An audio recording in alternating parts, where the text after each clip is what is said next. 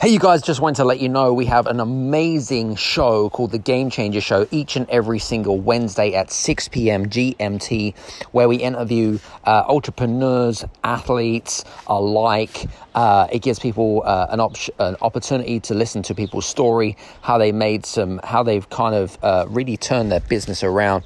Uh, it's fun, it's thought provoking, it's an opportunity to ask questions, uh, and it's interactive. So if you want to come and hang out with some cool people, 6 p.m., please go to uh, youtube.com forward slash sleeve forward slash Adam Strong, uh, subscribe and click on the bell, and we'll see you there on Wednesday at 6 p.m. GMT. Cheers, take care.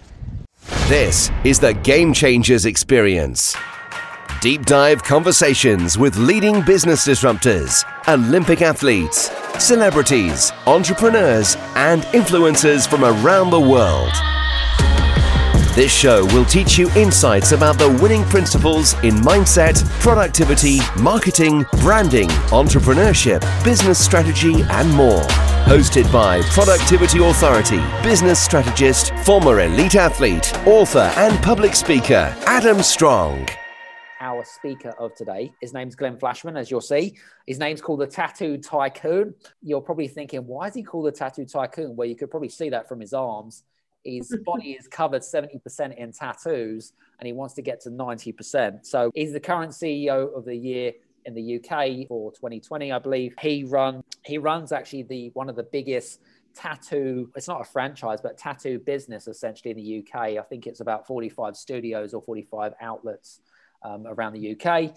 So he's got he's the biggest fish in the pond as such. What else going to say? Used to work in, used to be in the British Army, transitioned into project management into the city, and now is a uh, entrepreneur running his own business. But has what, what what's interesting about Glenn is that he's probably had more bankruptcies and failed businesses than most people will have in a lifetime. And and he's and he and his and his motto is is that he never wants to go. He's he's what I call unemployable, a bit like me and is teaching others to become also unemployable. So, um, without further ado, big round of applause, Mr. Glenn Flashman. Woo! Thank you, guys. Adam, that, that was a fantastic intro. Hey, come on. You, I mean, seriously. I know. It's like, it's almost like being, was it, was, who was the guy who used to do the red book? This is your life. It was almost a little bit like that, a bit of a Eamonn Andrews. Eamonn Andrews. Eamonn Andrews. That was the guy. I don't know if he's still alive or not, but bless his heart. So yeah, that was a great intro. Thank you, mate. You're welcome. And almost factually, almost factually correct as well. So. I appreciate that. I appreciate that. It's all good. So, I was going to say, guys, the whole point of today's session, more importantly, is we're going to be doing a slightly different session. Normally, when it comes to our speakers, our speakers normally give some content, some presentation, or whatever it is. How did I meet Glenn? Well, I met Glenn through Clubhouse, believe it or not. We met through, we met about about six, seven weeks ago, I reckon, probably about that, maybe a couple. Yeah, of months probably a bit longer than that, mate. Maybe about a couple of months ago. And, yeah. yeah. And so, so you guys might be familiar. Well, John Fuggles knows because he's been in once and he can't join us today. But I run a room called No Ego and No BS because one of the things that really drives me insane, especially when you're on Clubhouse, is listening to false promises and um, zillionaires that make these ridiculous, you know, ridiculous, suppose, you know, whatever it is that they're offering or whatever it is. And this kind of formulated the no ego, no BS room. And Glenn has been there from the very beginning. And I think we're five weeks in, six weeks in, something like that. I can't remember. Um, and we're on there every Monday and Friday, 7 p.m. UK time. We're actually going to be shifting that a little bit earlier just to play around with the time. So that's how we met. But also, what I love about Glenn is he does very much have this kind of what I know bullshit, raw, authentic attitude, which is very similar values from me. And so, mate, great to have you anyway. Thank you, mate. It's uh, a pleasure to be here. And yeah, I think that we were we're kindred spirits, really, aren't we? We've had lots of phone calls afterwards and lots of Zooms and everything else. So yeah, it's uh, it's all good. And normally, uh, normally we speak each other and leave voice messages on each other's WhatsApp on a daily basis. So um, you know, turn into a really good friend, Glenn. So, guys, what I want to do today is I want to, um, rather than kind of making this a presentation style, I want to turn this into kind of more of a, um, this is my challenge in my business. Okay. Now, Glenn's area of expertise, actually, he's got essentially a huge amount of ex- area of ex- uh, industry experience in the bricks and mortar industry. He's actually created a formula. Well, well, now that where he's been able to build and scale companies, more specifically to bricks and mortar content uh, co- businesses, but he's also got a business which is all based around content creation and social media, which is what we've been talking about today, Glenn, by the way, okay. which, which I found was really good in terms of entwinement and interconnection. So it's going to make it really easy in terms of transition. So, in terms of you guys, what I'd like to do is I want this session to be really kind of to be about you rather than kind of be about us, but for you to think about a particular question. Now, I want to, I'm going to ask a question, I'm going to ask a couple of questions to Glenn to get the ball, ball rolling. And then afterwards, what I'd like to do is I'd like to then open that room up to you guys. If you're stuck in your business, whether it be a, if you've got a challenge, if you've got a bottleneck, if you are thinking about what exactly where you're at in terms of your journey. Sarah's at a different journey, Lisa, you're on a different journey, and you're all going to have different challenges when you're in the business. Glenn has probably lived and breathed every mistake, bankruptcy, and whatever it is.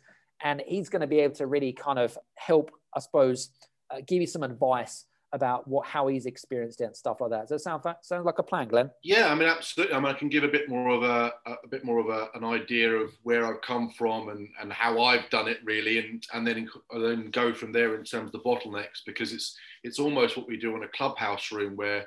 Hmm. Um, before we did the pitching, it was a mm. case of you know this is this is my ask and how do I do it really. So yeah, um, do you want me to just to crack up a little bit? Yeah, absolutely. Give us a bit of a background story. That'd be great, mate. Okay, so 16 years old, I joined the British Army and realised that it's quite good fun, but there's a bit more to it. Doesn't pay the bills as much as I, I, wanted to. And I left and I became a management consultant.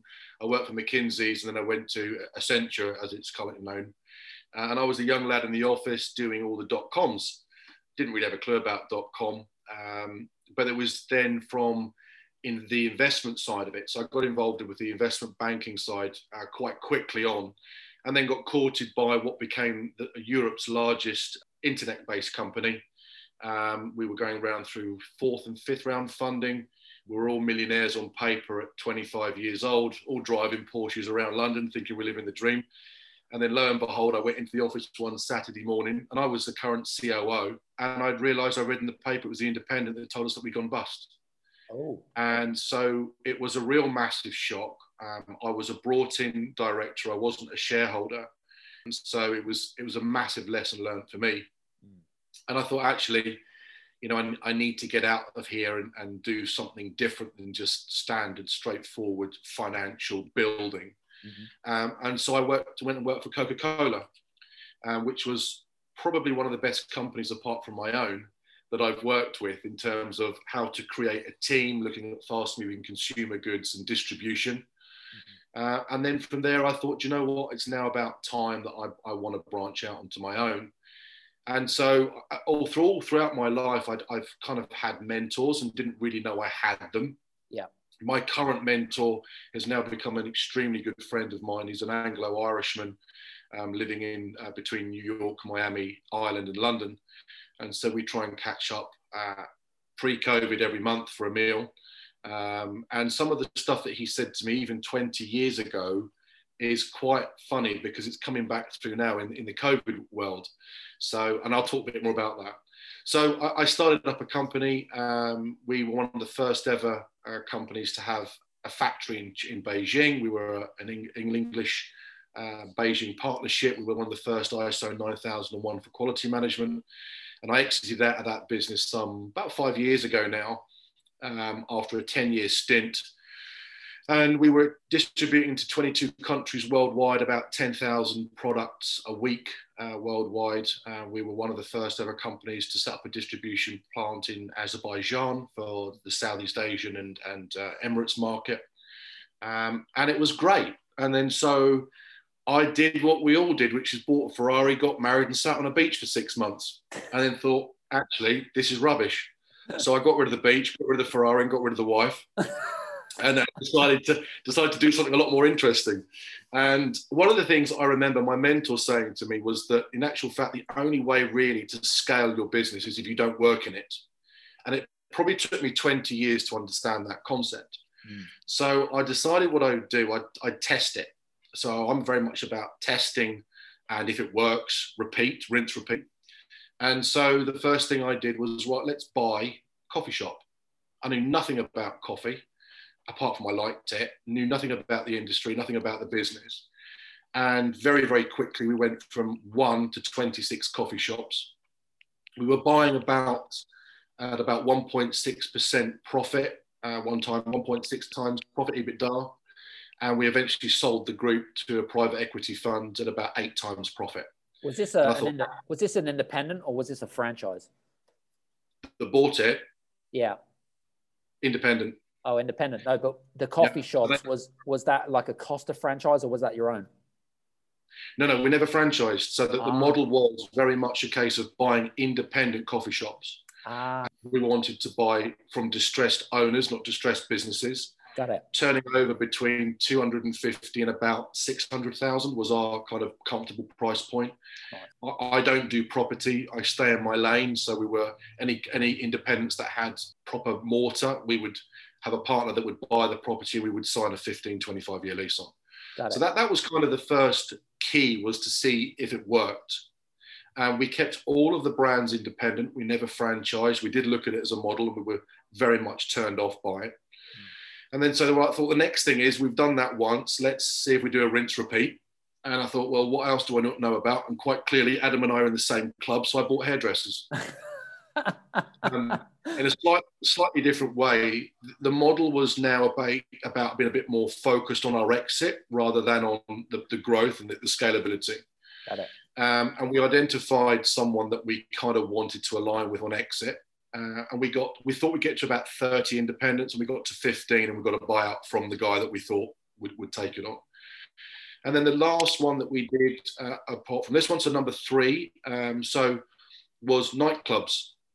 And we thought we'd have a look at uh, buying nightclubs late 2019 and we got to three of those and the guy that was involved in the property deals on those said can i buy them? And so we actually got to technically four.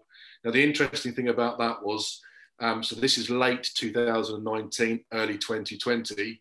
And we actually signed the deal on the 20th of March 2020, one, day, one day before the closures for COVID. Oh my um, God. I know. And he is a friend, but um, that relationship was strained for some time. But he's now looking forward to, uh, to be opening up and, and doing great guns. Wow. Um, on top of all of that, I, I also had so this is through my uh, my investment company, my private equity company called Autoneri. Yeah. And it's all self-funded through my my my first exit out. And outside of that group, i I've had a massive interest in tattooing for a number of years. And we got to six studios.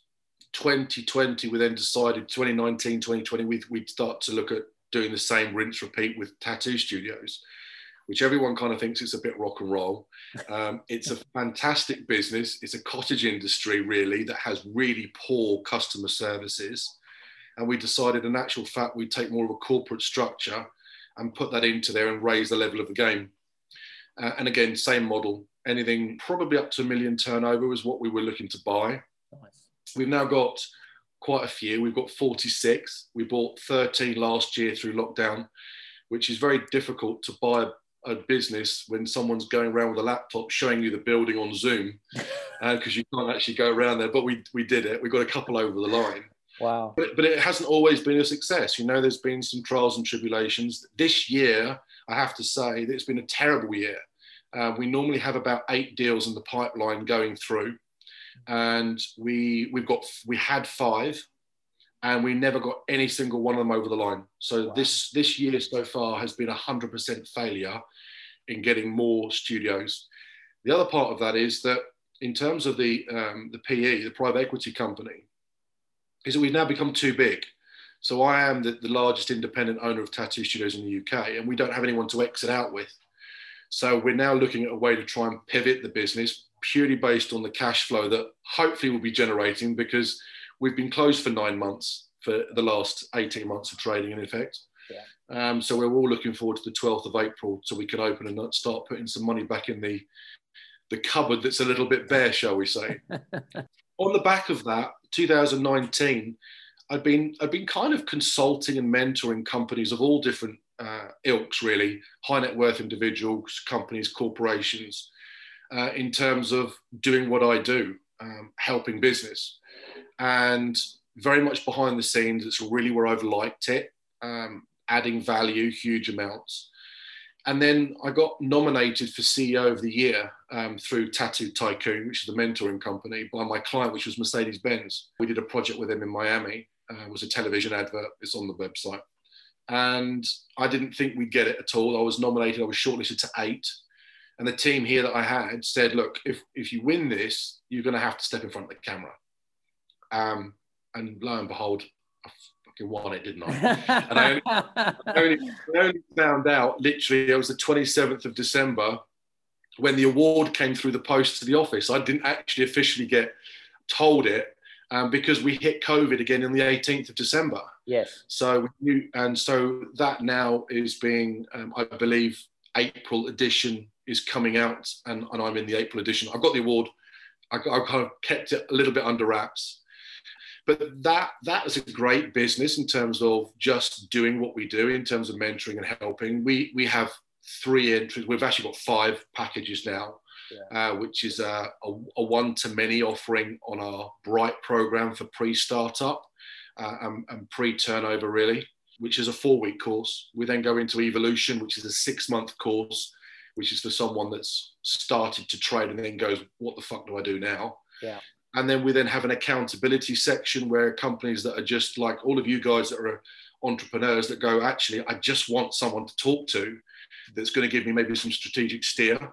And we've seen a massive uplift in that since December. Yeah. Uh, and they get me for two hours or they get one of the team for a couple of hours as well. And then my one-to-one offering, which is the, the real bespoke, almost non-exec director role. Um, and I only work with you for three months. Um, it's very much project based. It's very much a deep dive. It's very disruptive in your business. Mm. It takes a huge amount out of me and the team. Um, we actually ratio it to about one hour of meeting Zoom to about two or three hours offline. Um, and the best part of that, it's connecting dots. You know, that's what you do, Adam. That's what I do as entrepreneurs. We know people, uh, and we go, actually, this is a business that I can help, uh, and we go from there. So fast forward to literally this weekend when we actually closed the deal was that one of the biggest parts of it was our, uh, our media offering. And we've now managed to uh, secure another director to come on board. Uh, and she's absolutely phenomenal. It's a, it's a she, and she's extremely young, but is brilliant. And we're very, very pleased to have her on board. And then, lo and behold, we kind of did that. And yesterday, we've just been nominated for um, one of the top 50 fastest growing companies in 2021 by Silicon Valley magazine. Cool. So it's all moving at a, a massively rapid pace. Um, Tycoon's doing really well. We've got a full, what I call revolutionary consultancy now. And we also have a very, very strong offering, not just within digital platforms, but also across traditional marketing and media as well. So post production, videoing, etc., etc. So yeah, that's uh, bankrupt twice, as you well pointed out. so I know the mistakes not to do, and I've had that absolutely sinking feeling where you're you're all in, as in literally all in. Your house is up, your house gets taken away, you move back to mum and dad's and drive a Ford Fiesta, and you literally and, and I've been there and I've done it, you know. So yeah, every, anything right the way through, uh, and even now, even helping businesses to get to exit. So that's a little bit about me, what we do here. Be interested to hear what you guys do. Yeah, absolutely. We did uh, introductions at the beginning and stuff, but I know that Hillary and Tom and a couple of others had sort of came in and whatever it is. Before I kind of open it to these guys, actually, I know that you mentioned in your conversation around for 20 years you tr- you were trying to figure out how to kind of make a transition of taking yourself out of the business. Yeah. What were the why did it take so long number one and what was what was the reason why did it take so yeah why did it take so long number one what is it that you discovered uh, easy ego um, i have quite a big ego which i've now managed to rein in a little bit and uh, we all we all do realistically we all do have an ego but sure. but some of it's actually gargantuan and honestly, if you told me I had a chance to be the next uh, astronaut up in space, I, I, would think I could do it.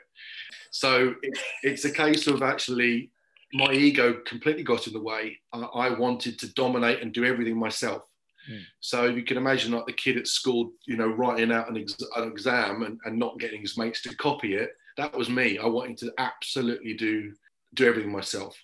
Yeah. And so when I actually realized that the, the real strength is in collaboration, you then realize how fast you can scale. Yeah. And speed of implementation for me is absolutely vital on any project that we take on, whether that be a, a new studio through uh, the PE or, or through uh, Tattoo Tycoon. Yeah, cool. So, guys, what I want to do now is I want to sort of give a couple of you guys, uh, I suppose, an, an opportunity I mean, you now know more about Glenn. I've introduced Glenn. Glenn's introduced himself as well and, and his background and stuff. I know that you all have different businesses, mainly service driven companies, which is kind of cool. But what I'd like to do is I'd like to offer you guys, I suppose the question for me to ask you is in terms of where you're at in terms of your business, what is the big sticking point that's going to take you from here to here? What is the thing that's getting in the way in terms of the middle? Okay, where you think I, I just cannot master, it. I can't figure it out. I, I I've, I've tried this and I've tried that.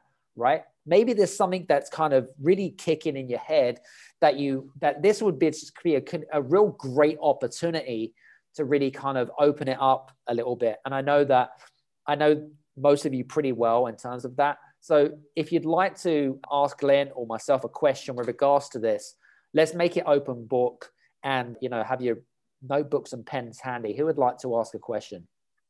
Because if not i will continue to ask questions by the way. So don't be shy. So who, who wants to kind of move forwards?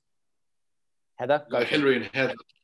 Sorry i didn't see hillary because I, I, have got her on a different screen. Can, can i can, oh, okay.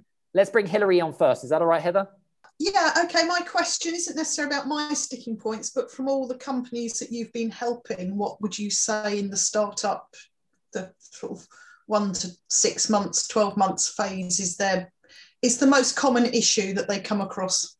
Just in case I haven't come across it yet. What's your business, Hillary? Pleased to meet I, you. I help sole traders with accountability. So I keep them accountable for doing the getting them to work on their business, not just in it. This is interesting. You want me to advise you so then you can charge and they get your advice from me. Why not? Why not? I think it's a great idea. Why not? Why not? Why not? Uh, well, I'll tell them to come and have a chat with me first. But then, um, if we're going to do that through you, I, I, would say that the biggest thing I get in terms of we're talking trading or we're talking pre-startup. Trading. Okay, sales realistically, everyone doesn't like the word sales. And if there was another word that we could use, business development's thrown around. I hate that word. Um, it's hardcore sales. People don't understand the journey. Um, for me, in terms of what I class as a business, uh, and please use this because the more people that are going to put this message out makes my job easier. Um, I think for me, a business is something that has scale if, if you can't scale your business, whether you're in it or out of it, you have a lifestyle job. Now, that's not to say that a lifestyle job is a bad thing at all. I know people that are doing half a million pound lifestyle jobs, and good luck to them. That's exactly where they want to be. But they're going to have to be working that business day in, day out, especially if it's a service based business. Now, for me, a business has lots of elements to it, but in, in essence, I look at business like a cake factory. So a cake factory has key elements to it that, that make it run. And Adam's laughing because he's probably heard me say this before, but realistically, I keep things really simple and really blunt. So, in terms of, of a business, uh, a proper business, not a lifestyle job, it has raw ingredients. So, if it's a product based business, that's really easy. We know what our raw ingredients are. If it's a, if it's a service based business, those raw ingredients are the people that are in the business and their skill set and why are they an, an authority of some description. And they're your key, key ingredients. That then moves over to the cake mixing bowl, and then you make your cake, whatever that might be, by mixing all of those ingredients up. They're then packaged through the marketing division that have a nice fancy box written a name, and it's normally pushed out through a distribution channel to two ways. One is a business to consumer, so I, I'm selling my cake direct to the person, or it's business to business. I'm selling it to Sainsbury's that then sell it on to someone or a Costa or whatever it might be. And what most of us do, we don't plan that last mile. We get all excited about the raw ingredients. We get really excited about the mixing. Marketing ego gets in the way and go, wow, this is great. This is amazing product. And we forget about the sales. And so for me, I always try and turn things the other way. I say, okay, I don't really care about the raw ingredients because I can get them pretty much now with the internet anywhere. Mm. Uh, I don't really care realistically on how we make them because there are loads of processes to do that. Marketing are really good, and to get good marketeers is, is expensive. So you find your level there. But all of that needs to glue together, and that's glued together by the customer. And so I find that most businesses, whether it's a lifestyle job or whether it is actually uh, a scaling business, doesn't understand who they're selling to. So for me, um, to answer your question, is what is the common theme that most of the businesses that I help uh, have trouble with? It's sales. Thank you. Does that kind of answer your question, or do you want to deep a bit more dive into that? No, no, that, that's fine. That's good. Thank would you. you. Would you agree with the companies that you're dealing with, Hillary? Um, no, I actually think their their issue is, is a lot not focusing on the finances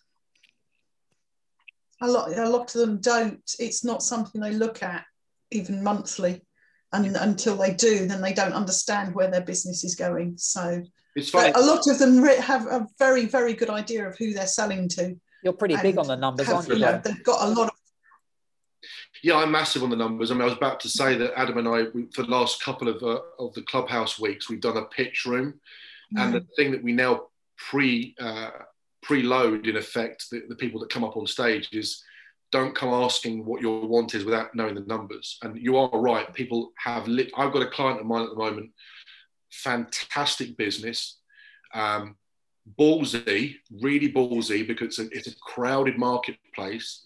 Um, and she's all in. And I said, What did you turn over last month? She went, What? I said, What did you turn over last month? No idea. Okay, what did you what did you turn over last year in COVID? No idea and we're talking seven figures, and she has no idea. Yeah, uh, that, that's exact, exactly why I'm, I'm coming across. And once we start focusing on that, everything else seems to fall into place. So I, I, would then probably guess that most of the businesses that you're dealing with are quite creative because it's normally the mm. creative guys have absolutely no fucking clue about the numbers. They really no, don't. They've got these great ideas and they yeah. start delivering them and then they wander off to the next idea. Yeah. so, one of the things yeah, yeah, yeah. One of the things that we always do, especially on my Bright, which is my entry and my evolution program, we have a whole month called Being a Geek on the Numbers. Mm. And we mm. actually try and make the numbers fun and relevant to them. Once they see a relevancy to it, it's an easy connect. At the moment, there's a massive disconnect. Yeah. So, yeah, my advice is get them to be a geek on the numbers because it will revolutionize their business. I try yeah, it's hard. I succeed. I succeed. the other way of doing it, Hilary, as well, is that we obviously have a, a, quite a good deal team in terms of when I'm doing the acquisitions. And, you know, people, when they work with you, they kind of say, well, who do you use? So I always recommend a, a really good accountancy firm that we've been using for a number of years now and offload all of that. Because then if I needed to, if I need to deep dive back into that person's business, I can speak to the, their accountant and then that just gives me the geeky bits I need. Yeah. Okay, yep. thank you. Good, good question, Hilary. Well done. Heather, do you want to go next? Thanks, Tom. Uh, hi again, Glenn. yeah, hiya. When we were chatting on Friday, which was which was great, nice impromptu sort of uh, coaching sessions, grand.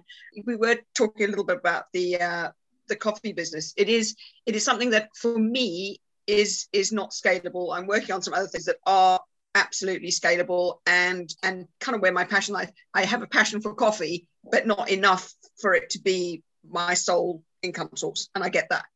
Interestingly enough, so having made the decision at the weekend, I'm like going to walk away from that side of things, particularly selling coffee machines, does my head in, can't be bothered with other people's hassles. I've had three inquiries in two days. And I'm like, no, I don't want to do this anymore. I want to walk away. I want to walk away. And then suddenly you get these inquiries and I find it because there's because I have an emotional attachment, it's got my name on the door. So yeah, it's how do I kind of do that thing where there is something that keeps pulling me back, and it it, it has kept pulling me back for a number of years. Adam's known me for seven years, and this has kind of been a slight millstone around my neck for quite some time because it doesn't it doesn't make money. Yeah, we, we, we talked about that on Friday as to which Yeah. make money. It it's not consistent enough and it's not scalable. Okay, interesting one. All that from Friday, and you made decisions. So I'm really pleased that you. I was quite I, yes, all credit to you, but also I was quite far along it, and it just you, it was that last lemming over the bloody edge thing. So thank you. So look, I, I would say that there's one thing that I never ever claimed to be, but everyone says that I have, which is I'm not a mindset coach.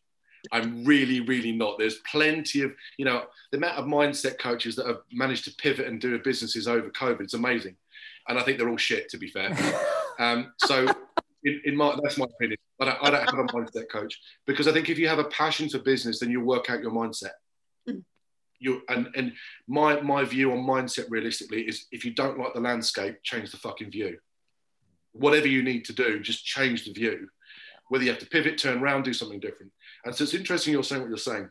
What's pulling you back is your ego.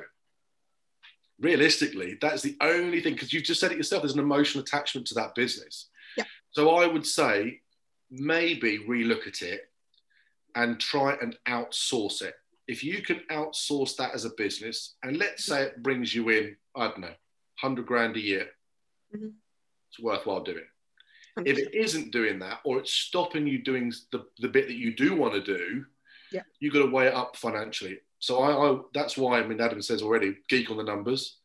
If I can put in a provision that allows me to sell that product, service the customer really, really well, and I'm guessing anything you've got like a product that might go wrong, you'll need to have that full returns and bits and pieces part of that as well. and and that's hundred percent that that needs to be looked after by somebody else. If you can Oh, do that, You and know the hassles, yeah, and it is a nightmare, and it's always when you least need it.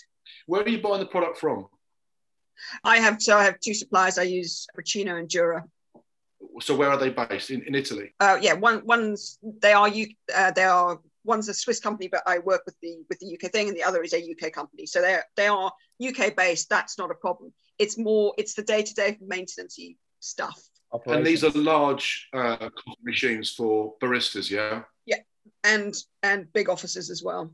Okay, what's the average sale price? Between four and eight grand, Okay, and profit margin percentage? forty percent. It's not. it- It's a. It's not huge. It's it's it's nice. I think probably you know COVID times. It's been it's been a nice.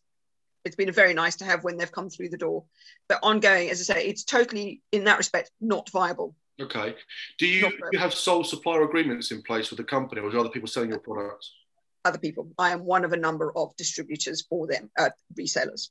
Do you know who the largest is? They're one of the. It's one of the online sort of Nesbit type people. Try and sell it to them. Yeah. You, you've got a value there. You've got a customer base and people want that land grab. I think we, have, we've got a Zoom booked in, haven't we, Heather? Uh, we have yes. Yeah.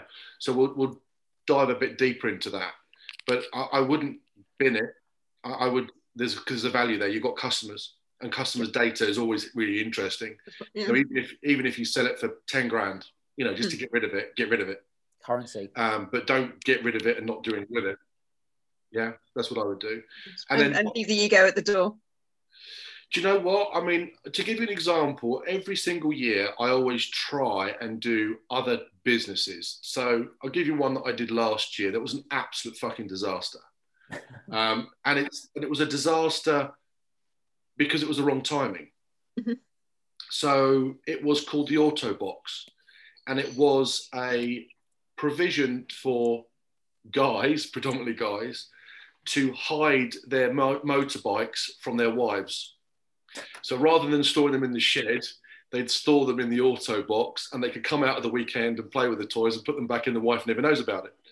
In actual fact, it's a really great concept. But the downside is that the guys also want to drop down to the back of the garage and have a little polish of their bikes on probably a weekendly basis. So it didn't really kind of work. Um, the concept's fantastic and it can probably scale. It probably is more classic car storage than it is motorbikes. But that project was 20 grand and we closed it down. We just didn't work. I did four of those last year. Two years ago, I did a project that did 750,000. So you kind of go, okay.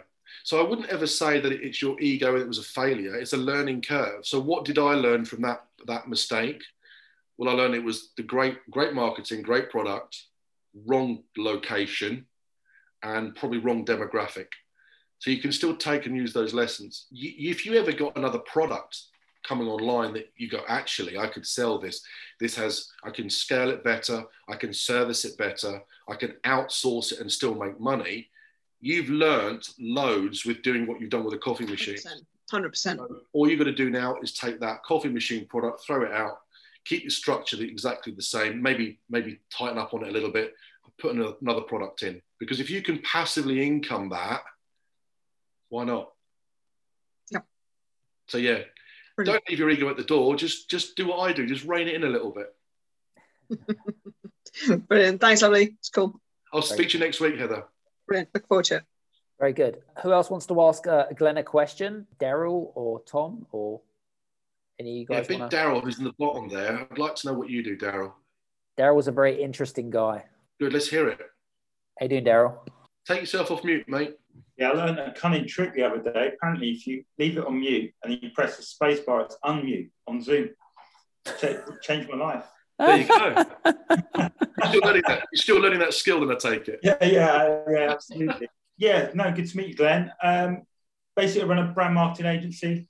We started the brand agency in the charity, took a whole load of young kids and volunteers that knew nothing about brand, and spent eight years in the charity educating and building until we grew too big to stay in the charity. 2016, the, co- the company came out, the charity became its own limited company. Good. It kept going and growing. So that was really cool.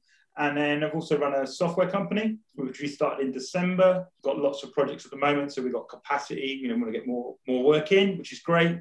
We just need to get more devs in, which is always the hard thing to find. Um, so that's all good.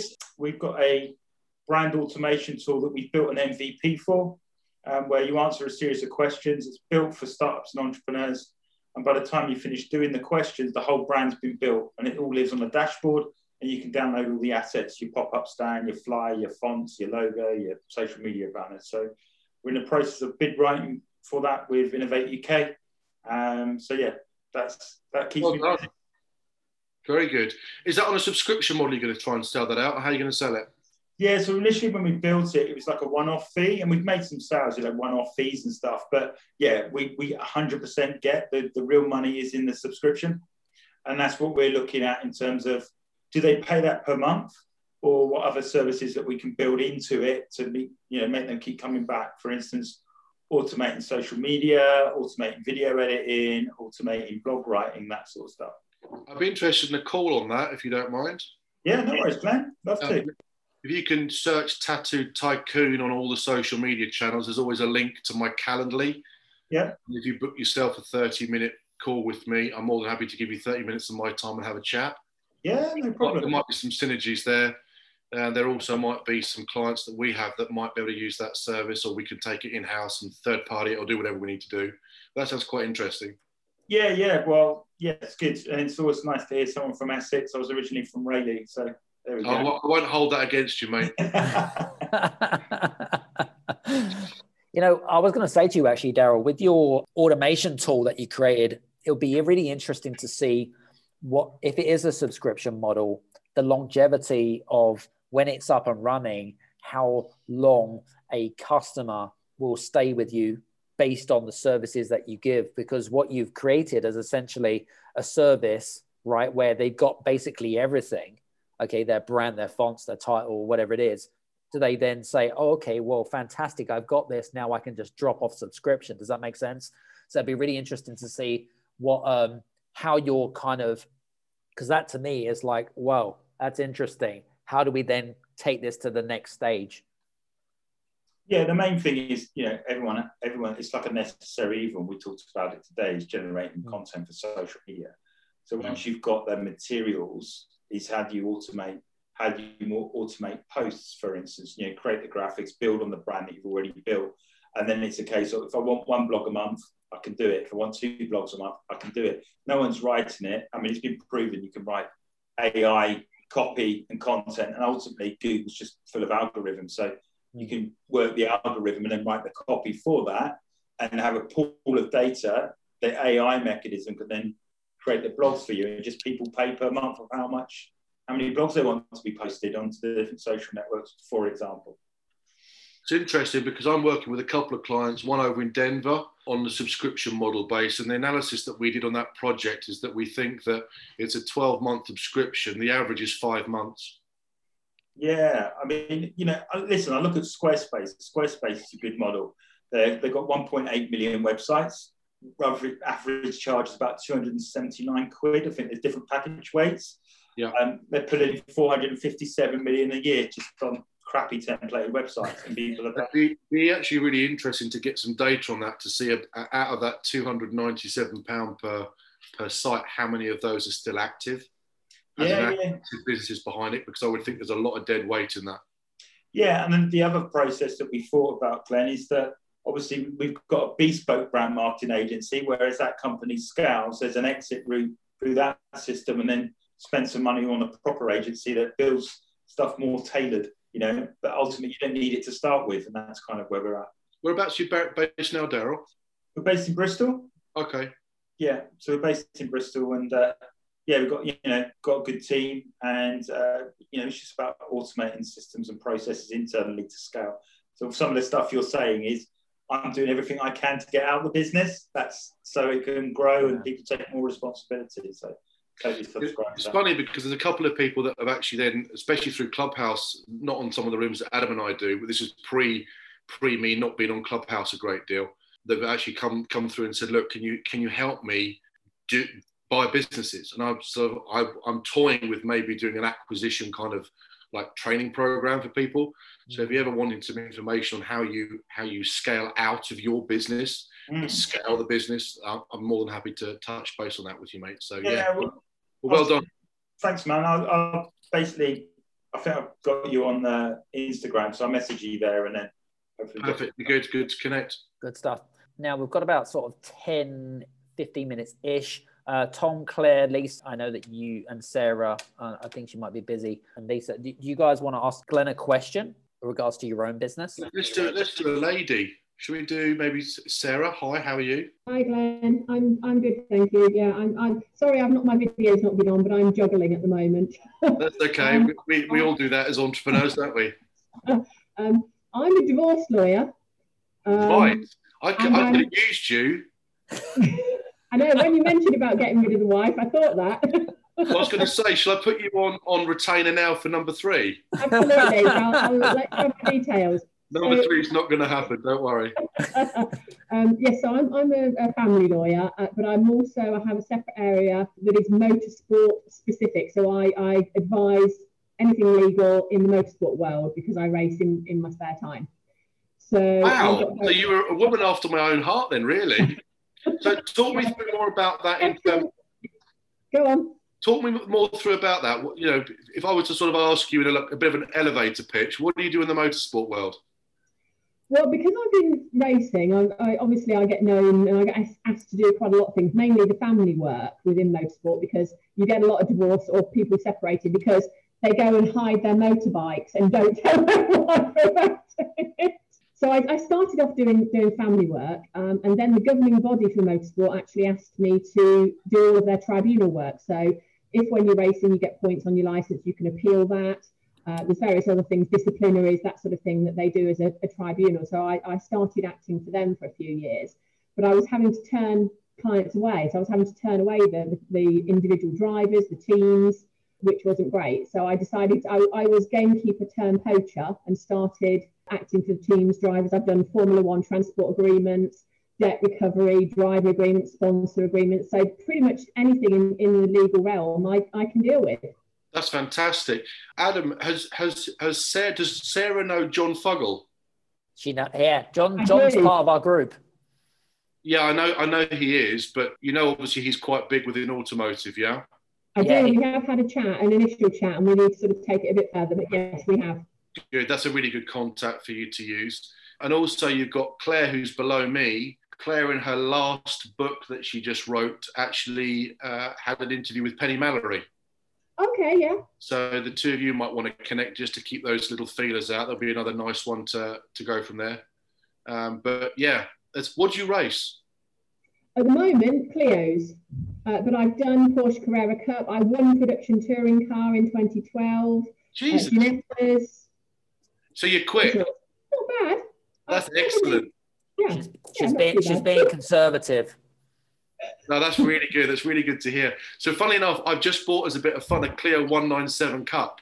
So, Oh, fantastic. yeah, That, I did actually, when I started my Clio career, I started in the Road Series and then moved up to the Clio, the proper Clio Cup. So, So the thing is with me, I'm, I'm I'm not quick in a car, but it's got too many mil- wheels. So two wheels is where I'm at. Okay, well, if you want to take the 197 on track, I'll come and give you a bit of tuition. Well, in actual fact, the other person that you need to speak to is this lady Claire as well, because I think last year, I don't know what, but she got her racing license for karting. So she's a little bit late into the game, but she she I've raced with her and she's bloody quick. Yeah, can definitely connect with Claire. It's a good good little. I will. Well done. Thank you. Good stuff. All right. Now we've only got about sort of five or six more minutes before we wrap this baby up. Have we got time to speak to Tom? Say again, sorry. Have we got time to speak to Tom? Yes, absolutely. Tom, as I'm going to say that. Mute. Yeah, I know. I was, I was listening in. I've no specific questions. How's your business doing, Tom? Is it scalable, or are you just staying where you are and happy, or what's the deal? Uh, it is scalable. I've got to get out of the middle of it, and it's not as easy as I thought it was. Probably about eighteen months ago. It was pre-COVID. I decided to get out of the middle of it, and and letting go of stuff and getting other people to do it um, has been challenging, and, and it's been a learning curve. Still prepared to do it, and, and particularly during COVID, some of the people I've handed stuff to just haven't been coping very well. I don't think. Yeah, and to be fair, mate, my advice to you on that is they're all fucking useless, uh, and don't worry about it. That they really are. I, I've got like a lot of stuff, and the way I could get my head around it is that they're all going to steal off me. I work. I, I work in a cash business, uh, which is tattooing, uh, and they're all fantastic staff. But if my back's turned, they're going to nick off me. So once you've got your head round that and parks your ego at the door, they're never going to do it as well as you were going to do it. Yeah, I know. I, Never going to clean that toilet as well as you will, right the way through. They're never going to service a customer as well as you do. Once you get your head around that, it makes it a little bit easier. So it's different. How long have you had your business?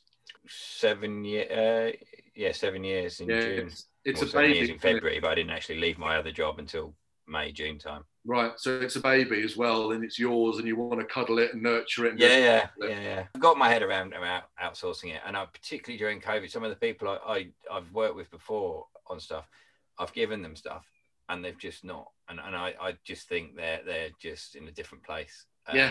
and that's that's part of the learning. You know, curve. you know, you've Yeah, come. it is. But you know what? Go on, Adam. I was just going to say, Tom's come on leaps and bounds in the last 12 months in particular. And it's just, in, it's just great to see that flourishment to go from a place of shit, I'm stuck in kind of what I call no man's land of being able to, I suppose, strategically, you know, have your, have your fingers in all these pies to kind of like letting things go. And I think that I'm, I'm very proud of what you've achieved actually, Tom. And, but there's still a transition. There's still a journey to complete.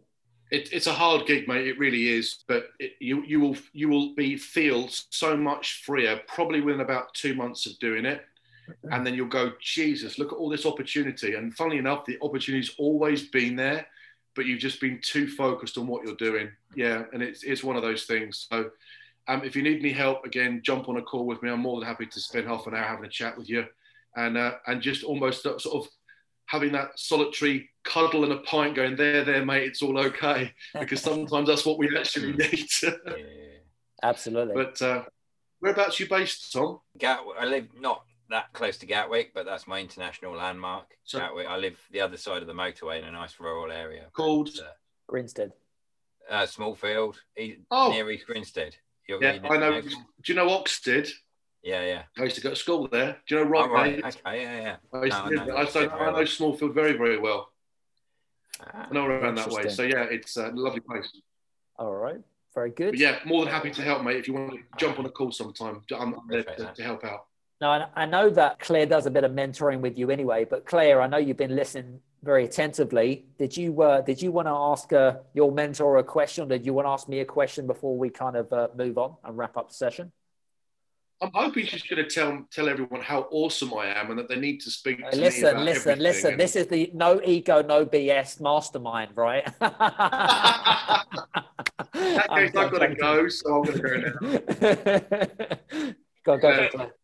Um, well, I was just letting everyone just ha- have their time with Glenn because obviously I do some business mentoring with him anyway. Um, but I guess if everyone asking questions, then I will definitely ask a question as well. Obviously, knowing my business as well as you do, like, what's the one thing that you think that I need to be doing better to get bigger quicker right now that I'm not doing? time management, uh, which is, is a difficult one because I think that you you've got a very very busy life and you've got a family as well, which is also a very difficult thing to try and manage. Um, but I think that you need to look at your time management and set aside better timings, uh, and also realistically lean into it a bit more. You know, I know that the last couple of weeks definitely that there's been a huge amount of effort um, and there's a new platform coming online which will hopefully make your life a lot, lot easier. But I think if you to lean into it more now, get over that bump, in actual fact, you'll be able to will be able to relax off. And I know there's a huge amount of, of work going on in the background, but yeah, just sort your timings out.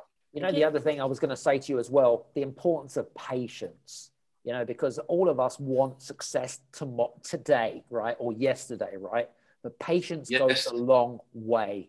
Do you know what I mean? And like, listen, I, I, I speak the same language when it comes to Glenn. Speed is currency, right? I love speed. You know, I wrote a great article about speed and the importance of speed. But again, there is speed as well as patience, and there is a balance and a fine tune between the two. You know, because you know, run, running a business, growing a business, we've all got families. I've got kids. I've got four kids, three countries, three businesses. Come and live in my world. So, you know, when people say that to me, you know, in fact, I absolutely agree. Time management is absolutely key. In fact, what I was going to say to you, Claire, I think Hillary was going to say, do you have like some sort of tool or something for from a from a, um, a self discipline? I think you talked about it last time. Can you just give us a quick uh, synopsis about that? Was it a planner? Uh, I yeah, I help I help people with I've I've got a planning tool that I've put together, a sort of a planner diary which does the whole year and helps you review your, your business as you're going. But when it comes down to time management in my sessions, I I get to know the individual and how they like to work and what lifestyle they want. Mm. And then I talk give them tools that they can use to improve their time management rather than saying you will do it this way because everybody says you've got to do it this way so it's it is finding the tools and techniques that work for you and fit in for the lifestyle or the times that you want it to rather than going Here, here's a box get on with it i always say have no more than five to do tasks a day on top of your normal workload yeah That's good. no more than that and that can be split between work and personal that'd be my top tip Yeah, good advice. Good advice. All right. Well, this is good. I hope you guys got some value from our conversations. It's a little bit different from today, you know, purely because I wanted I wanted it to make it that kind of little bit more personal and that kind of stuff. So, Glenn, just want to say thanks very much for spending of time. I know you're really busy and you know running your empires and stuff. So, uh, hope to see you back on uh, back on Clubhouse on Friday, mate. Yeah, it's the only one I do now, as you well know. I don't even go on Clubhouse to listen to recreation anymore. I think it's just full of bullshit. Um, so a lot of the time, I just sort of do your room and just try and serve as many people with honest, tangible advice, Yeah. rather than I'm going to make you a zillionaire in two weeks and I'm going to create you a pivot table and a and a funnel and all that other shit that we hear. So yeah, it's. Uh, just keep and, and I just like to say thank you to, for you what you do. Just keep on doing what you do because it, the message is hard, uh, and I think the support mechanisms that you put in place, I think I think you don't realise how uh, appreciative people are of it, mate. So just keep on doing what you do because it's good work. Appreciate it. Thanks, mate. Really good. So that, so guys, listen. What I was going to say, connect with Glenn as well on LinkedIn, and he's on um, Instagram as well, Tattoo Tycoon, and on LinkedIn and a couple of other platforms. I'm sure he'll tell you about or whatever it is. But feel free to Everywhere, just just search Tattoo Tycoon, you'll find me. So so do that. So mate, listen. I just want to say thanks very much again for your time today, and I'll catch up with you uh, offline and, and also see you on Friday. That's great. I've got all these books to catch up reading now, so I'll, uh, I'll catch you later on. all good, mate. All good. Good to see you guys. Take care. Cheers. Thanks very much, Glenn. Hey, you guys, I just want to say thank you so much for listening in to this episode of the Game Changers Experience. I hope that you got some amazing value, some great insights and golden nuggets that you can implement into your business straight away. I would really, really appreciate it if you could leave a five star review on the button below. Have a fantastic day, and we'll see you on the next episode. Take care.